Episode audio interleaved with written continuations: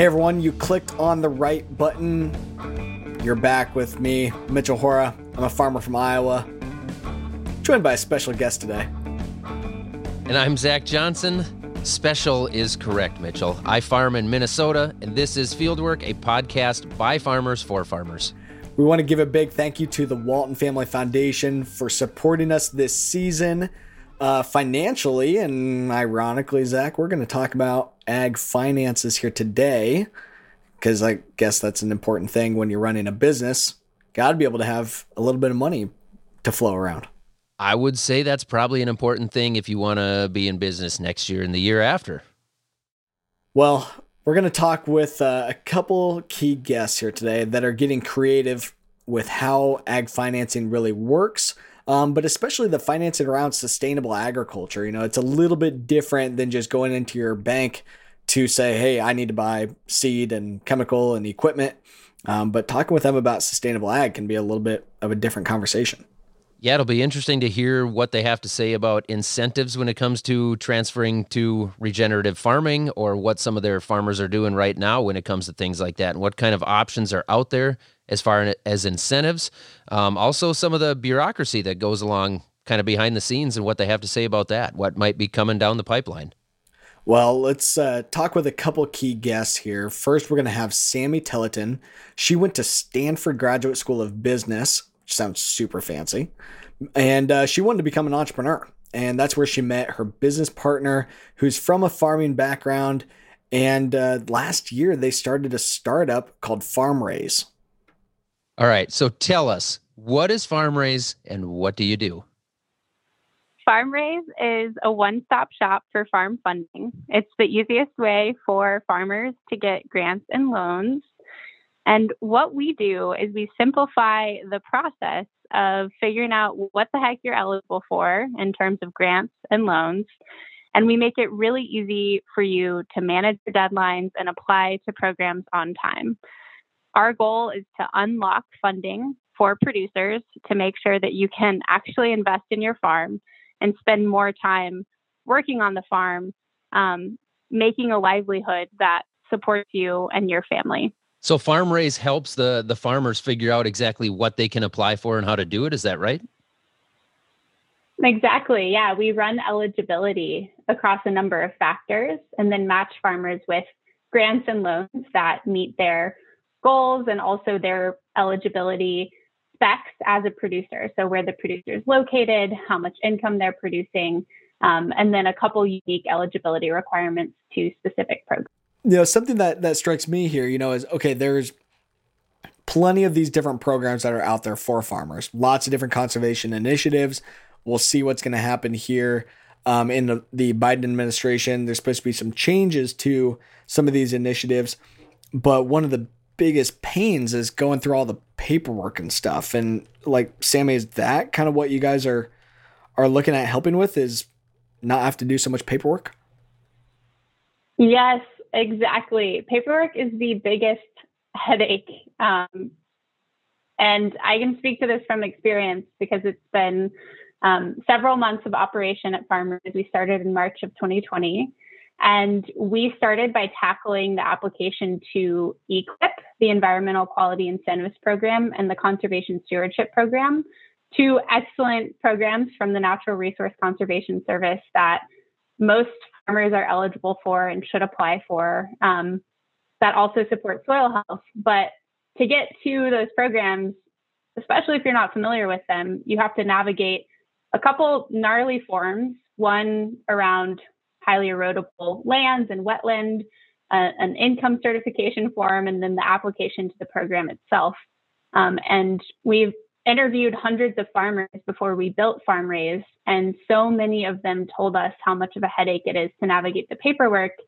And as amazing as they are, USDA Service Center representatives don't always have the time to patiently sit and work through some of that paperwork with you. And so you end up having to rely on extension offices or yourself or, Google to get through this.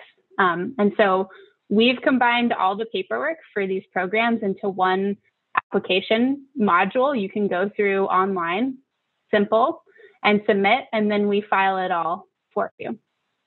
yeah, Zach and I are millennials, and we don't want this to be uh, more challenging than you know. Easiest way forward is uh, definitely the best.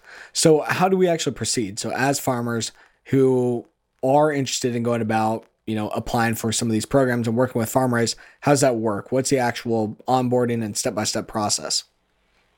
Great question, Mitchell. So, we have two tiers of service. The first one is a premium tier. Um, to get involved with premium, you just go to our website, farmraise.com, you click sign up, and you select what you want to pay.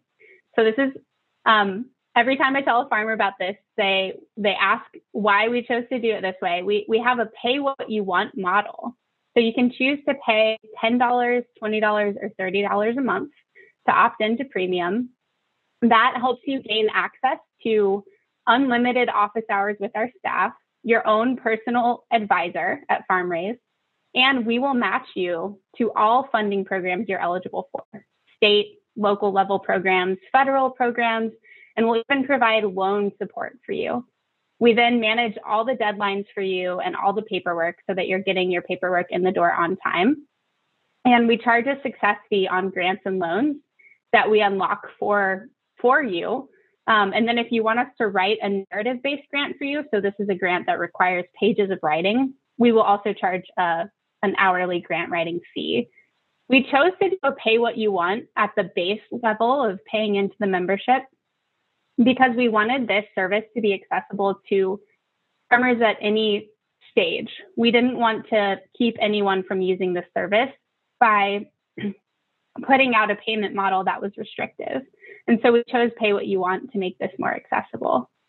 There's also a free tier. So if you aren't quite ready for premium, you kind of just want to explore some initial options, you can set up a free account within our digital platform. And we will match you with federal grant and loan programs that you're eligible for after you take a two minute quiz to give us some basic info. And then you can actually go into the app and apply for EQIP, which we've talked about the Environmental Quality Incentives Program, and CSP, the Conservation Stewardship Program, through our streamlined application tool. So who who do you find is coming to you for help with this? What's who's your most common customer? What does that look like? We've seen our average farmer is on the small to medium size, um, and they're coming from Virginia, Iowa, and Minnesota. They're top three states where producers are, are coming to us from. But we've actually had most states represented in our early user base. Um, we kind of have three tranches of customers too. So those that are brand new to farming, they have an idea and they need the capital to get started. They're probably about a quarter of our base. And they're we've actually seen in that tranche a lot of folks interested in container agriculture. Um, so like vertical farming or hydroponics that um, want to get started on a relatively small scale and in an urban area. So that's been interesting to see come in. And it makes sense. They have to put out a lot for the infrastructure for container farms. So they're looking for help navigating that funding. We have another tranche, and this is our biggest one. That's probably half of our base. And this is a group of farmers that are within their first few years of operating. So they're somewhat established, but they're at a transition point and they really need to expand in some way, diversify production or expand the size of the farm and they're looking for advice on the best way to access funding to do that. And then there's a, a last tranche of folks that are established farmers that are looking to innovate on the farm or to be in a position in a couple years to make some significant capital investments. Um, the ca- classic example of this is a soil health oriented row crop grower in the Midwest that wants to try cover cropping and is also wanting to be in a position to buy more land in a year or two and wants help gearing up for that. So, Sammy, what's the goal here? You know, what's the vision of of Farm Raise overall, and what's your goal as you are? Uh, you know, you're, you're still pretty early in this and having some good yeah. initial success, but but what's it look like as you guys continue to scale?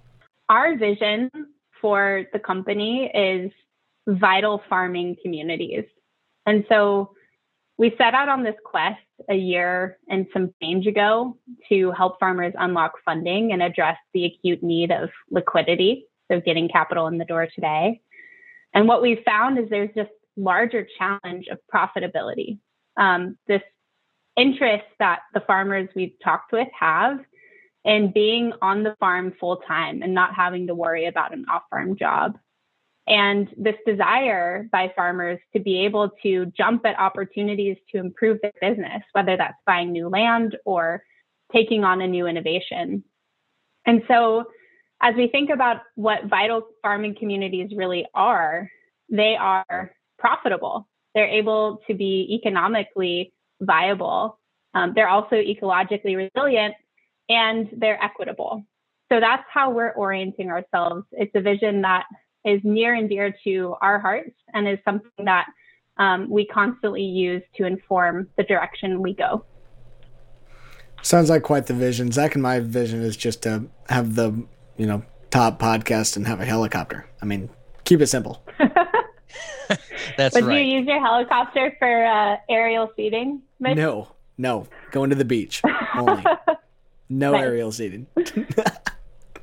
well, if we need a like a you know maybe we can get a loan through Sammy for that like beach. Sammy, how do you guys handle loan applications for beach? I mean, it's not even like beachfront property. It's just like the whole beach. Like we just want the whole the whole beach. the How does that island work?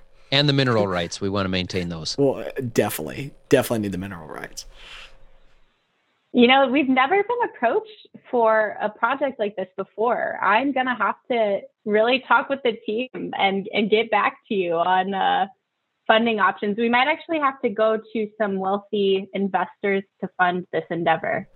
Uh, we've already got it uh, trademarked. Uh, beach raise. It's I already got it trademarked, so you're gonna have to go through me on that one. But you know, I'll I'll license the idea to you if you want to. That's so generous of you. Zach and I. I'm thinking though we're going to have to grow some sort of crop on this beach. Well, Hmm. I mean, Zach, you were just at the beach. What kind of crops were they were they growing out there? Coconuts. Well, I suppose I don't know how lucrative that is. Oh, that doesn't have to be lucrative, Mitchell. It's farming. Oh, yeah, that's true.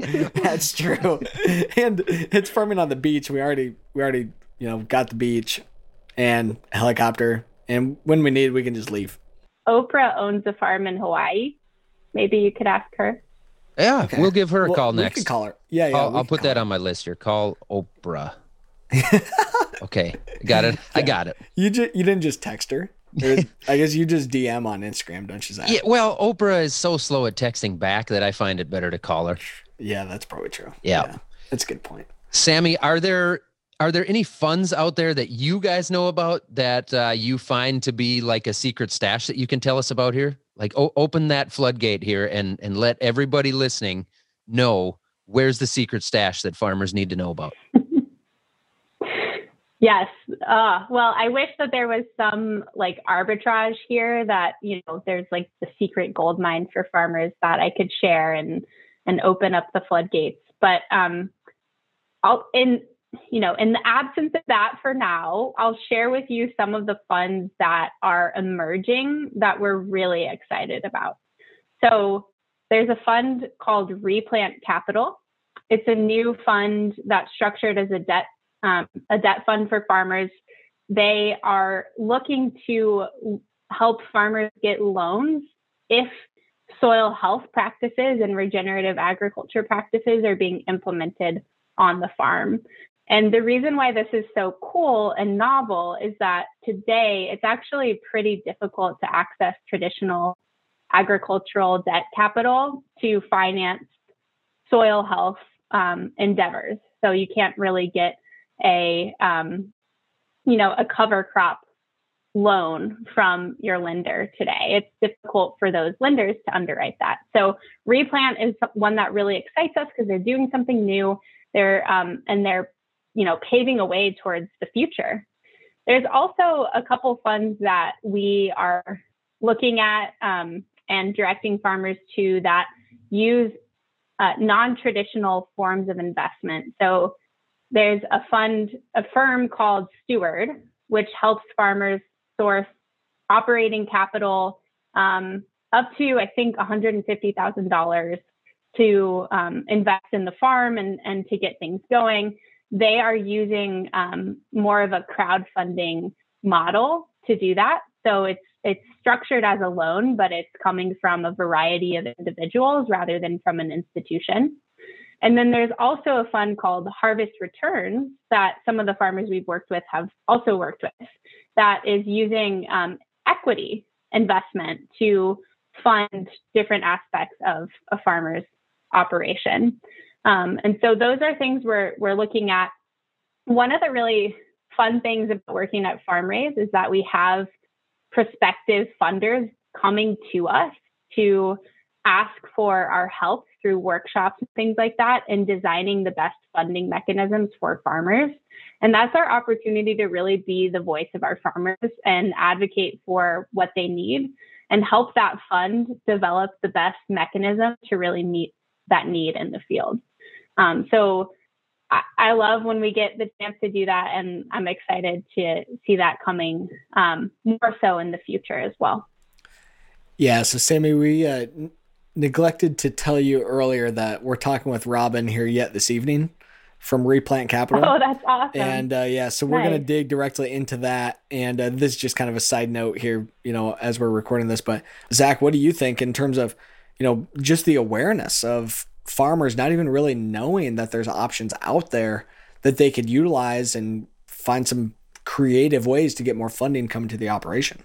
Yeah, I mean, we've had shows on it, you know, in the past last season, and and we've talked about that where it is difficult. There are options out there, and I, I think um, finding what is right for your operation and what your goals are and what you're trying to do is really the difficult part and then deciding if it's worth you know mudding through the waters so to speak and trying to figure out if if it's worth it or not because by the time you mud through those waters sometimes you may spend a lot of time on it and find out that it really wasn't worth your time so uh, this this farm raise idea really interests me here um, how, how do you know sammy how, how, do you know if somebody should apply for a grant or a loan and, and what type it is I, I assume there must be some sort of a like a filtering process to figure it all out?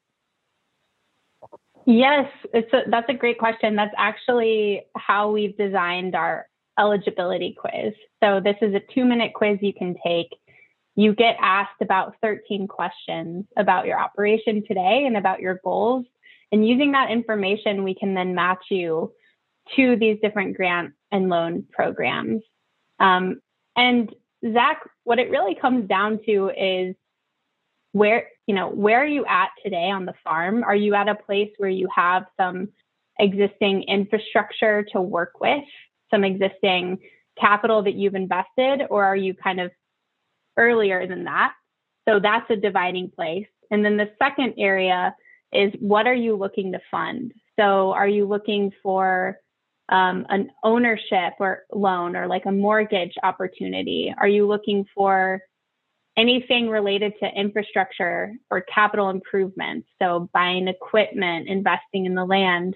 Are you looking for operating coverage or are you trying to innovate? Are you trying to do something completely new, something related to soil health or diversifying your product through a value added endeavor?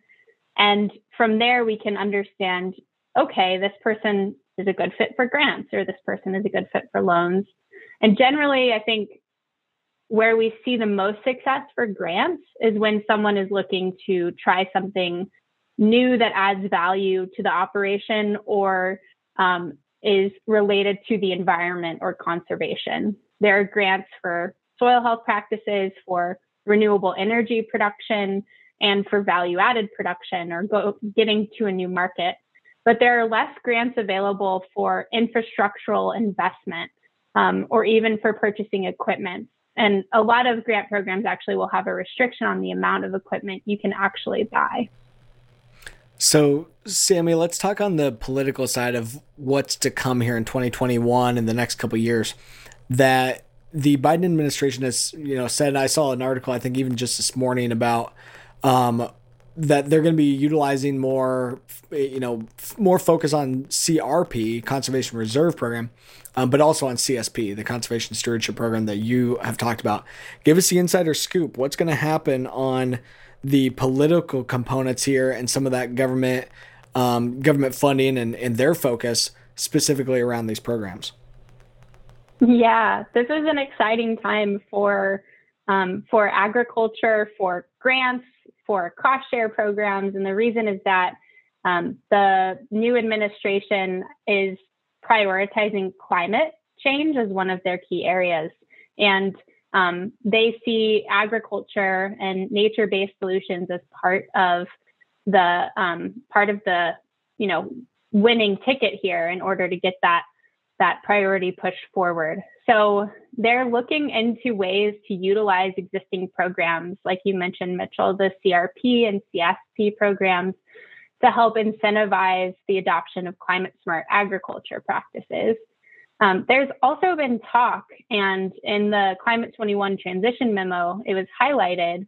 Um, there's been talk of starting a carbon bank through the Commodity Credit Corporation that would actually finance land management practices that sequester carbon, creating um, maybe you know a boon to a lot of these carbon markets that are cropping up for farmers to access, where you're you're guaranteeing a buyer kind of at the end of it with with this carbon bank. Um, that's something I'm watching and I'm interested to hear more about. I'd be really curious to hear your all's thoughts on that as you think about that.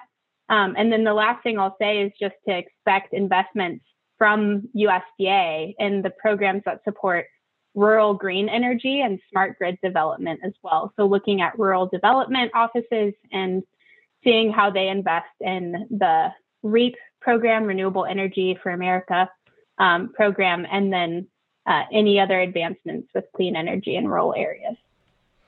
Yeah, and Sammy, to your point on whether it be the Carbon Board or the Growing Climate Solutions Act or some of these other things that are being pushed through DC, um, at the recording of this. To me, what I think is going to be interesting is yeah, there's there's a lot of focus from like the CSP side on the government and taxpayer funded programs, and then on the carbon side of things, where it's for the most part it's going to be private industry funded. Now there is some political drivers and and uh, different countries, especially different countries, and then like in California and stuff, they do have direct tax driven programs around carbon credits. But my concerns are I see some of these as saying you either do, you know, a CSP or EQIP or a cost share funding, or you do a carbon funding. And to me, I think there's a lot of opportunity for both of them to play together. But what have you seen from that standpoint, and, and what are your reactions, I guess, to my thoughts around um, how those programs are going to overlap and be able to play nice together? I I couldn't agree more with you that they can definitely play nice together, and um, we anticipate that that's the way it's going to go. We've been looking into this and trying to take a pulse on it, um, and what we're seeing is that there's really no reason that stacking like an EQIP grant that gets you a, an EQIP cost share agreement that gets you access to um, financing to help you plant cover crops you know, there's no reason that couldn't be used in conjunction with you then selling the carbon to a buyer. And the reason is that the USDA is not buying the carbon credits by giving you EQIP financial assistance to implement the practice. Um, and so we see those as being really value additive. It's a great question that you ask, and it's one that we should definitely keep watch for, but we don't anticipate there being a significant challenge with that moving forward. I think the question now is Mitchell and Zach. Yeah, what what have you both seen in terms of uptake or access of farmers in your areas to these programs we've been talking about? Yeah, yeah. So like in my area, um, you know, I'm in a, I'm in a hotbed for soil health and for these practices as we as we've talked about a lot on here, and there's actually quite a few of the farmers that that I work with here in Washington County that are in um, different CSP contracts. Um, I don't know that there would be, you know, there's nowhere close to a, you know, significant number, you know, getting close to majorities or nothing like that. But, but it's fairly common that, um, that these farmers are enrolled in some of these CSP contracts. Now, the thing with the CSP contract too is it's typically like a five year commitment. And Sammy, definitely correct me if I'm wrong, but you know, it's a multi year type deal. There's multiple different things that you're agreeing to. So it's kind of a stacked program. Um, and yeah, there's been multiple farmers that have taken advantage of it here in this area. Um, and it's it's a little different than like our normal local um, Iowa cost share program for cover crop. It's a you know so farmers are able to really stack I think the local um, state programs, the local watershed programs, and the federal programs. Mm-hmm. That's awesome. Yeah, I, Iowa is a pretty awesome state for funding for like soil health things, for example, because you have a revolving loan fund at the state level. So if you want to participate in the state level cost share or say like EQIP or CSP, you can, but you don't have the capital to pay some of the costs up front to later get reimbursed. You can apply in tandem to the revolving loan fund at the state level, um, which is about $10 million total available and get that get that upfront cash that you can then use your cost share dollars to help repay down the line. I've not seen infrastructure like that in any other state yet, so it's really exciting. Why do you yeah, think I was Zach or Zach? I was just awesome. Well, you know, we all have our own opinions, Mitchell. I, I, I we won't get into that.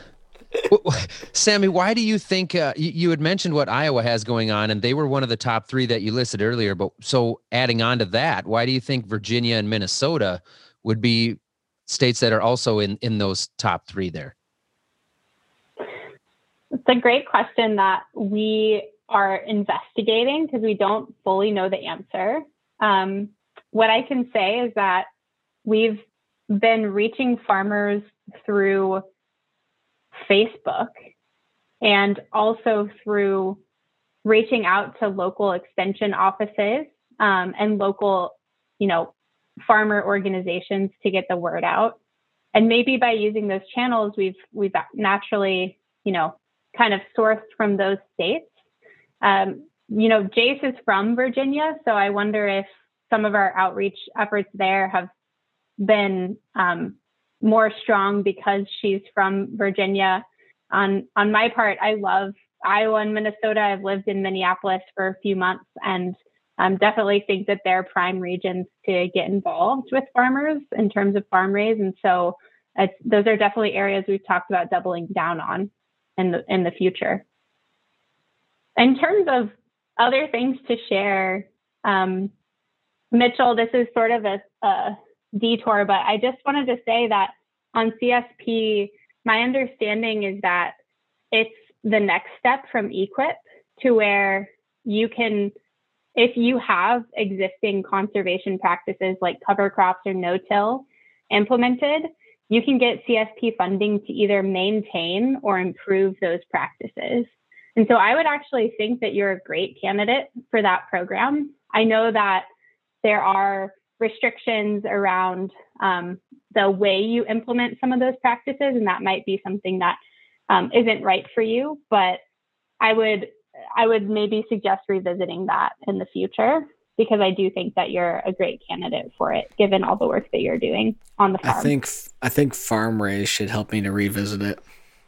I was going to say, I would Mitchell, love that. Can Mitchell log yes. in on the free tier side of things and take that 13 question eligibility quiz? He can. Yes, indeed. And he can go in and apply for CSP after that. There you go, Mitchell. Zach, you probably already did it during this interview since you're an overachiever. I have the window open, but I didn't want the uh, keys to make the clickety clack sound because I was afraid Annie would chew me out. Sammy, that was great. Yep. Thank you, Sammy. Well, thank you all so much. Yeah, I think it's huge and really, you know, rooting for farm raise and their ability to help farmers and help to overcome some of the burden of doing paperwork and be able to access new areas of financing that maybe a farmer didn't have access to before. If you want to learn more about farm raise, which is all one word, by the way, just Google it or go to farmraise.org. We'll be right back with our next guest after a short break.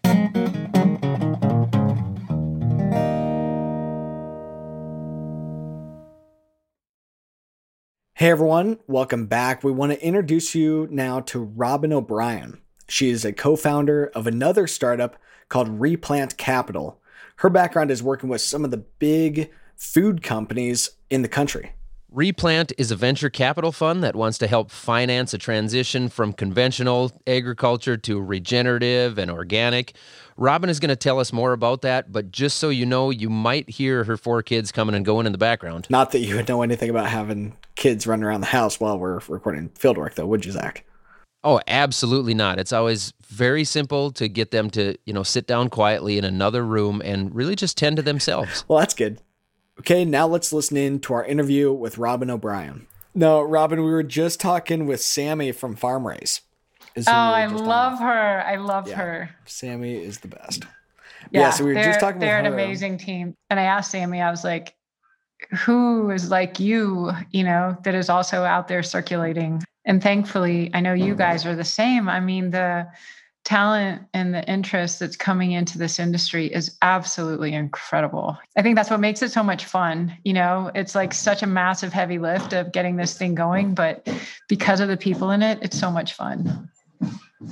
Yeah, Zach and I were looking at all these different ways that we can contribute, you know, to sustainable agriculture and all these, you know, big big dreams and we uh we went for podcasting because we uh we want a helicopter. So that's why yeah. we're here. yeah. much, much larger goals like helicopters and private beaches. Yeah. the things that, you know, matter to the world. Yeah. Uh, but you know what? Like, you know, imagine if farmers had the helicopter and the private beach. Everybody would be like, I want to be a farmer, you know? And I think that's that's actually the opportunity is to to elevate the career and you know compensate it i think this is, should probably be our podcast you know really to, to put it forward for the important work that it that it represents and the stewardship that it represents for a society and to compensate accordingly. You know i gave a keynote in new zealand a couple like a year and a half ago and the farmers there were treated like ceos of multinational operations. They were elevated and they were held up and it was remarkable to see and it just made me so sad because we've taken the exact opposite approach here. And um, and that's the opportunity is to is to just completely flip the script. I, I totally agree and i've said that before. But how do we approach it? How do we change that narrative that you know i think a lot of people look at at uh, that farmer as you know old mcdonald farmer out there but really they are that ceo how do we change that narrative you know, I think it starts with an economic equation. And so, you know, right now, as you guys know, you know, the economic equation for farmers isn't working. The financial resiliency isn't there. And we have, you know, record debt levels on top of that. There's suicides, there's an opioid epidemic. I mean, it's really, it's an industry in crisis. And so when you look at that, you know, most crises are are related to the economics of an industry. So let's start there. You know, it's not something that we're going to be able to do overnight because it has taken us decades and generations to build this model that is so extractive and so degenerative. So to try to flip that overnight is not a realistic task. You know, I would hope that within a generation or by the time I'm a grandmother, that we can now look back and say, this is what we were able to do. We were able to reposition the career of farmer in our society to the level of recognition that it so rightfully deserves. You know, it's for the stewardship of the soil, it's for the governance of these assets like soil and air and water. And the fact that none of us us can go a single day without any of those things. And so to really kind of flip the script, we aren't attracting enough young people into farming. And, and it's because, you know, it's just, it's not a strong economic argument. You know, if you want to start a family and have kids and send them to college, you know, you're looking at a career and saying, is this going to afford me that opportunity? So how do we make farming that career? I love the way you put that and the way you talk about the industry as a whole and, and what we're looking at towards the future here. And there's a lot to dig into when it comes to you know where we are right now how we got here and where we go. But let's talk first about your new company replant capital and what you guys are doing to to work towards some of that I will often say you cannot fix a broken food system or a broken farm, farming system with a broken financial system. The reason we have such extractive systems in place in food and farming is because we have really extractive financial systems. You know, thankfully for the three co-founders, Dave Haynes and Don Shaffer and myself, you know, we really landed on there is no food security unless there's financial security and financial resiliency for our farmers. So, what specifically though is Replant going to do in that? Like, how do you guys, or what's your role going to be? I guess in ensuring that financial resiliency for that farmer. What would it look like if capital came in with a regenerative mindset instead of an extractive one? and that was really where we started and so then we said you know what does it look like if capital is regenerative and so if we were to work with farmers who are interested in transitioning their farmland to think about the capital instead of tying it to these to these metrics at these banks to tie it to things like soil health. So let's tie the cost of capital to soil organic matter or nutrient density or water infiltration or water conservation. And the stronger those metrics are on farm, the lower the cost of capital. What I love about that is that the farmer who is farming regeneratively is being compensated for this work that he's already doing, but it's work beyond what he sells that crop for. It's for the stewardship, it's for the service, this greater service to compensate, you know, through these cost savings. And what we've seen is that farmers that transition that farmland to regenerative, you know, as they transition, they're moving away from that chemical input model. And as they move away from the chemical input model, that means they're also moving away from the debt levels that are required to finance the chemicals. And so that chemical treadmill that a lot of the farmers are on is accompanied by the very parallel debt treadmill. And it's like two, you know, parts of that railway track taking them straight into that mess. So again, it's stepping away from this one size fits all mindset of, of ag and one, one size fits all mindset of financing and saying, let's regionalize this. So you have the lower cost of capital, then you have the technical assistance provider. And then importantly, we bring in these multinational food companies as a guaranteed buyer. And that's born out of years of work that I have been doing, you know, with these companies. Um, the relationships have it's been fascinating the last 15 years to see how that has changed for them to have gone from a very defensive position of we're not changing anything you know don't tell us what to do to an understanding that the 21st century consumer is looking for products that are free from certain things. As a result, these multinational food companies are saying, you know what? We don't have the supply chain to actually meet the needs of the 21st century consumer. Rather than transition American farmers and support them in this transition and move them into this financial opportunity with the organic, organic premium and everything else, the food companies initially just said, oh, we're going to import it. And you know that was crushing to me because I thought, you know, we are we are importing this opportunity that should be afforded to American growers. So, Robyn, there was about four podcasts worth of stuff there that, that we're going to have to dig into. Sorry.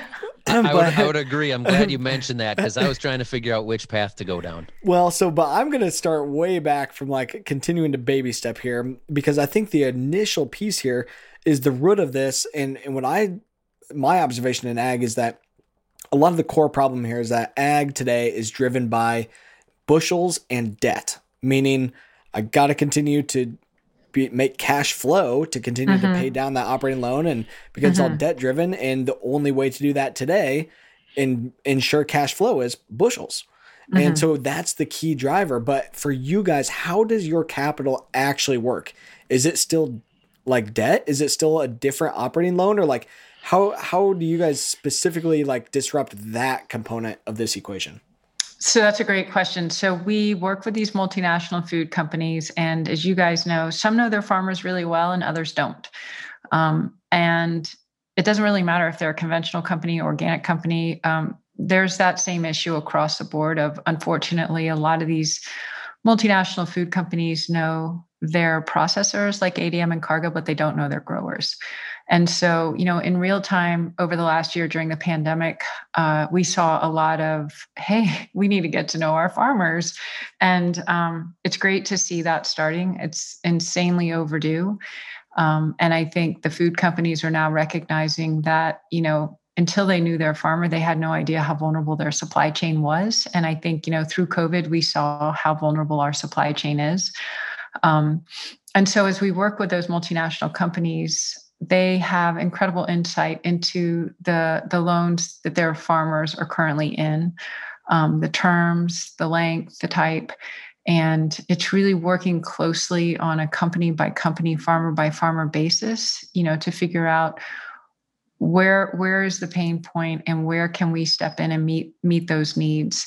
One of my co-founders, uh, Don Shaffer, was CEO of RSF Social Finance, and you know they were an incredible organization that was able to meet the needs of emerging organizations that that others you know hadn't always serviced. And he felt that the chapter that he didn't get to do there was agriculture. And they deployed something like 200 million dollars you know in loans. And so he really is the expert on the loan side of the portfolio. Um, he you know he he can speak in detail to the way that we will be able to really kind of go in there on an individual basis um, and not do this cookie cutter approach. And again you know when you're talking to any other entrepreneur in any other industry it gets back to the ceo thing that's what we do. We don't try to shove it down their throat that it's like, hey, take it or leave it. This is what you got. You know, it's what are the needs of your business model this year and how can we service the needs of that model? And now we have senior leadership at all of these multinational food companies that are really excited about the impact that they can make as they really transition their supply chains. Um, the chief sustainability officer at General Mills has brought the CFO into her working group, which never would have happened five years ago. Is this something where you work with farmers of of every shape and size, or is there kind of a specific type of farm or size of farm or a specific farm that you look for to work with? You know, I think the main thing for us is meeting the farmer where they are. So we don't want to, con- we're not trying to convert anybody. You know, we know that there are early adopters. Um, we see that. And, you know, we are contacted by farms of all sizes. And, you know, in real time right now, we're trying to figure out what the product offering is to be able to meet. So, how does, how does the farmer work with replant today? Or is it the farmer that's going directly to replant today saying, hey, here's what I want to do can you guys help me out? Or like, how do you guys fill your funnel, I guess, on who you're actually going to work with in supply capital? So the first fund is $250 million. It's the inaugural soil fund, and 80% of that is capital going to farmers, so 200 million. And then the other 20% is on the ag tech side of things. So, you know, some of the technologies that farmers are seeing, some of the technologies that the food companies are seeing, for us to be able to sort of do some due diligence on that. And then to transition US farmland would require $700 billion. And clearly, a $250 million fund is just like a snowflake on that enormity of that issue.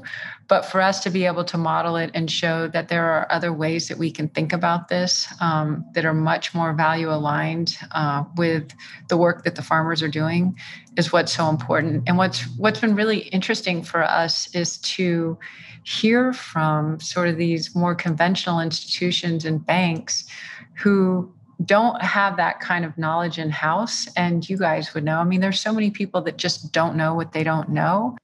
How's that work then? As as you're navigating okay how do we work with this grower? Is it somebody from replant sitting down with every single one of the farmers and identifying you know what are those capital needs and how are we going to fund it fund this? Or how does you know how does that piece even scale or or is it automated or digitized or what? Yeah, so for us, you know, leveraging the relationships with these multinational food companies for them to say, look, here here are our top 10 growers who are already, you know, moving towards regenerative organic agriculture. So we're not having to sell anybody on it. We're not convincing them on it. And here are their capital needs. And so then we can go into those top 10. It's just 10 farmers. I mean, that's not an enormous amount of due diligence. And and really try to, you know, figure out who wants to work with us you know where those opportunities are. Um, and the supply chains inside all of these companies like they, they all have those lists. So um, finding the farmers is is actually incredibly easy um, because there's such a clear need um, in the farming community. And i think when you look at the cost savings that are generated as you transition to regenerative and get off of that chemical treadmill um, you know that that transition to regenerative is such a cost savings one. And then if a farmer wants to further transition on to organic then they are also not only to achieve the cost savings but then they're also uh, able to accomplish the um, the organic premium and capture that upside. But you know i truly believe that that a farmer witnessing another farmer make this transition and seeing the economic impact that happens as that farmer makes that transition you know there's there's no amount of marketing or talking or anything else that that speaks more than that. I would agree with that completely. It, it's a lot more valuable to watch the neighbor go through something like you're talking about here with a transition like that and watch somebody next door have success with it. You know that that there's a value on that that you can't get from anywhere else as a farmer because it's it's, it's the nature of the beast. It's what our occupation is. There's a lot of risk there year after year and we only get that reward once per year. So being able to make sure that we can actually see somebody that we know and can talk to who uses mm-hmm. um, you know maybe plants the same stuff we do in the same geography the same soil and see them have success with it you know they're just you, you can't place a value on that. Um, robyn you mentioned that finding farmers is not very difficult for you guys. How do you decide who to fund with this? If you, if you can find farmers easily you know how do you go about deciding who you're involved with you know, I think the due diligence is done by the companies themselves is a huge part of that. And then, you know, on the farm and you know, we're not naive. Like they're going to be farmers that are going to want to work with us, and they're going to be farmers who are going to say, you know what, I've talked to the same guy. I could pick up my phone right now and call him. He's been my guy for 30 years, and they don't want to talk to us. And um, that's fine. You know, we're not trying to sell someone that's unsellable um, my response to to that statement is usually well that that's the guy that has been really happy keeping you in debt for 30 years. And we don't we don't want to see that. You know we want to see a turn towards profitability. And again i think for so many decades now um, the focus has been on yield and the messaging and marketing to the farm to the farming community has been yield and farmers are waking up to the fact that they suffered profitability for yield. So, what does it look like if a farmer's compass is pointed towards profitability? But in this situation, then the farmer is saying, okay, I need to, you know, transition my farm to organic or adopt regenerative systems or, you know, expand or get, you know, get equipment or land or whatever. And then they're going to you guys. And then what's the pay back and then what's the commitment and stuff that the growers doing? Because right now interest rates interest rates at the bank are really low if they're going to go and buy farm ground or equipment or whatever. But how come they choose your capital? And uh, what are those other requirements? Because i assume it's more than just we need a you know percent interest you know a certain percentage interest. Yeah so we bring in you know, so we bring in yeah so we bring in these technical assistance partners and there's a company called Eco Practice is a great example. I know you guys know them, and it's really you know figuring out. And again, it's it's it's not one size fits all. So I can't say, oh, it's hey, it's this percent because that's the conditioning that we're all used to and that's what we're challenging is that one size fits all approach so it's farm by farm um, the determination and bringing in the technical assistance partner like eco practices that can say okay on this farm you know the loan is going to be tied to soil organic matter and water infiltration or you know whatever, whatever it might be you know and it's it's going to depend on the crop and it's going to depend on the, the food company. We have some of our um, some of the food companies some of the partners pretty much are telling their farmers that they want them to work with replant because they're so tired of being told what to do by these extractive banks. And the banks demand quarterly earnings returns, and you can't give that as you're transitioning on a three-year on a three-year project. And so, you know, we sat down and said, what does it look like to have a capital partner that can actually provide that transition financing? and that was the unique role that we can play as replant is to come in as that transition finance partner and help them transition their supply chains but so robyn why don't the companies finance it um, themselves and choose some of those growers and they and the company work with them you know why not utilize some of their capital or or their demand coming from the consumer and uh and then where does you guys' capital come from as a outside source Mm, yeah, those are great questions. So the companies don't have that capital internally to finance the transition. Um, you know, the food industry, you guys know, I mean, the margins are just razor thin. And General Mills, for example, when they announced a couple years ago that they wanted to convert a million acres to regenerative agriculture, they were hoping to get 25 farmers to sign up in the first three years, and they got 180 farmers signed up in the first 24 hours. And they will tell you that they thought they were going to be able to top, tap some of the money that they had in their foundation, but they quickly realized that it just wasn't enough. And I think there's a lot of humility in that, you know, of, of saying this is actually more complicated than we thought. And, you know, as a company, they knew ADM and Cargill, they didn't know their farmers. And so they really have done an amazing job of sort of leaning into that humility and saying, okay, where can we get to know our farmers and what are the needs? And then where do we find these capital partners that can help us transition? So, but as you're looking at transitioning, like, how do you guys define a couple of these things? Like, how are you defining, yeah, I want to transition to regenerative. Yeah, I want to transition to organic or I want to transition to sustainable. Like, how do you define some of those things? Yeah, that's a great question. So, you know, regenerative, I think, depending on who you ask, depending on the crop type, you're going to get different answer on what is regenerative. Soil health is a north star for us.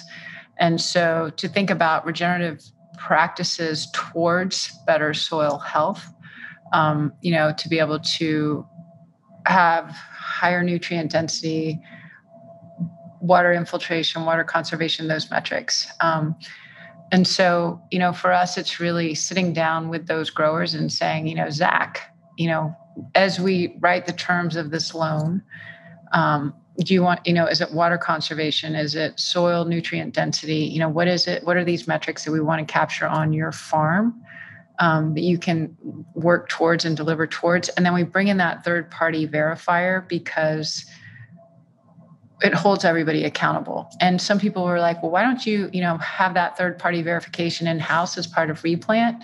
We felt that was a conflict of interest. And it's like, we want we want that third party verification to hold us accountable and we want the verifier to hold the farmer accountable. Do you find competition in in certain things jumping back to, you know, deciding what is regenerative or what is organic and and how do you come up with the labels for these things? Do you find competition when it comes to you know if somebody wants to be regenerative or if they want to be organic and how can they try to achieve both because it's not always easy to do that so how do you work with the guys to try to decide what is it that they want to be and how do they get there? yeah there? i mean i think it's a it's a very personal decision and and we're not we're not going to tell anyone what to do. I mean, it's such an intimate decision for a farm family. And, you know, I'm from Texas and we've had farmers in Texas say, you know, if I start talking about organic, my kid's not going to make the, the football team, you know, and it's like no one wants to do that to a family. So, to really listen to what the needs are and what they want to accomplish, what we have seen is that if a farmer transitions to regenerative, the cost savings you know are measurable in that first year. And sometimes it's fine just to stay there and sit there um, you know employing these practices that we've talked about. And then in some cases after a few years of farming regeneratively they're like okay i'm ready to make the next step to organic and capture that premium there's legislation that's pending in New Zealand, and it's one of two developed countries that doesn't actually have organic legislation. And my recommendation to them was make sure you incorporate regenerative in that definition so that you don't end up you know with this tension which is where we are now today um, where you know the consumer thinks organic incorporates these values around soil health and that actually isn't part of the legal definition of organic so um, for us it's really you know that north star is soil health and water conservation water infiltration and nutrient density well, Zach, what do you think? This has been a heck of a uh, conversation, and and Robyn, I you know commend you guys for the stuff that you know the work that Replant is doing. I think there's a really specific spot there and, and a role that you guys are filling that is really needed, and um, but just good I think for farmers to realize there's lots of new creative things that are coming about. And Zach, I mean, a lot of our listeners um, might have more options than what they really thought. Yep, that's really interesting to hear from you, Robyn. I, I mean, thank you for joining us today for this. You, you can hear you can hear the passion in your voice when you talk about what it is you're doing. It's it's very commendable. So just thank you for joining us for the conversation. It was really great. Okay, great. Thanks, you guys. Thanks, Thanks, Robyn. Bye. Bye.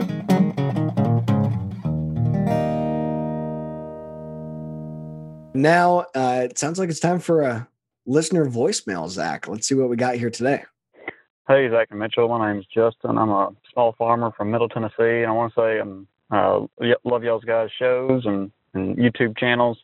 Um, I just want to say I'm very encouraged as a as a young farmer. Uh, your your shows are, are very encouraging to me because I I'm trying to figure out, you know, where is my spot in the world of agriculture, and um, y'all are, are very inspiring between y'all and the, the guests that you have on. Uh, they're very inspiring to me. But in the midst of a, you know, this pandemic mess that we're in, you know, we've seen the, the weaknesses that are in our our food supply chains, whether it be in meats or whether it be in, in crops and the issues that we see getting it from the farm to the table. And we understand that it takes a lot between the farm and the table. And so I'm very excited. I'm very encouraged by this um, because I see a spot for the small producer. You know, a lot of the guys that are around here, uh, including us, are guys that have you know a couple acres of row crops, uh, you know, anywhere from five to fifty or hundred head of cattle, um, and, I, and I see a spot for those producers uh, to be able to go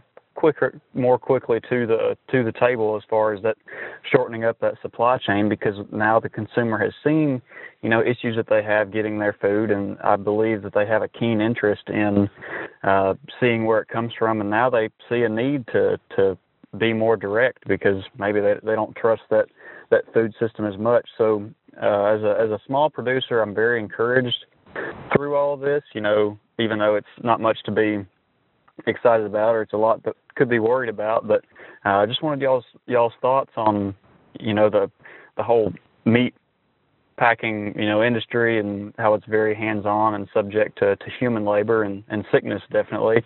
Um, what do y'all think? Do y'all think that's something that, that is long term as far as people going straight from farm to table through a you know a small meat packing facility, or or do you think this will kind of settle down with uh, with how this virus settles out. Thank y'all. Huge fan of your show. Take care. I, I would agree since COVID since this whole thing started happening and the the supplies were tightening up with the packing plants in what was that A- April May um, I think I said it at the time there's going to be opportunities for people to get creative here and and we actually had somebody on our on our other podcast we do here that was is actually in the process of building his own facility to do his own butchering and I, I just I think you know I think we'll certainly gravitate back as the virus sort of slows down. We're going to gravitate back to the system that we have because it's a good system. But I think there will be a lot of people who take advantage of the the weak spots that we saw there, and and probably it'll play into their favor in a way where they can go more direct to consumer because I think it did wake a lot of people up to uh, honestly the weaknesses of that chain that works really well, you know when it when it's working well but you throw a wrench in there and things fell apart pretty quickly. Yeah, Zach, I totally agree. And Justin, thanks for calling in on this. I definitely think this is going to be an ongoing issue for a while. Um, my hot take on it, you know, is I totally agree with Zach that there's a ton of opportunity to be able to better connect with that consumer. Uh, but there's a lot of red tape around this. I think there's a lot of policy that needs to be reevaluated here um, in order to allow for more of those kind of local processing facilities like like Zach's buddy is getting going. Got to be able to have uh, the ability to actually get that meat harvested and actually get it to the consumer. And there's a lot of regulation around what you can and can't do as far as selling directly to those consumers. Like I can't just go and get a hog processed and sell only the pork chops. I have to sell that hog to a family by the quarter, half, or whole hog and they are technically the one getting it processed. The issue in my area, I just heard here the other day that our local processing facilities are booked 18 to 24 months out. So I can't even go and purchase a hog from a local producer right now and go get it go get it processed because they are booked to the max because of so many of these people that are attempting to take advantage of being able to better connect with the consumer and go directly from that farmer to that family um, because we can all become money ahead in doing so. But the processing and uh, the policy side of things is definitely something that needs to be further addressed. That's it for fieldwork today. Our show is produced by annie baxter with lots of great help from lori stern amy mayer mike langseth and corey suzuki Christian Schmidt runs our social media, Ellie Lyons does our marketing, and Lauren Humpert is our project coordinator. Be sure to check us out on social media. We are at Fieldwork Talk on all the usual channels, and we'd love it if you wrote us a review to help other people find us. Yeah, and don't forget that we love hearing from you. So definitely give us a call with your comments or questions. Call us up, leave us a voicemail 651 228 4810. That's 651 228 4810. Thanks for listening. We'll catch you next time. And until then, don't soil yourself.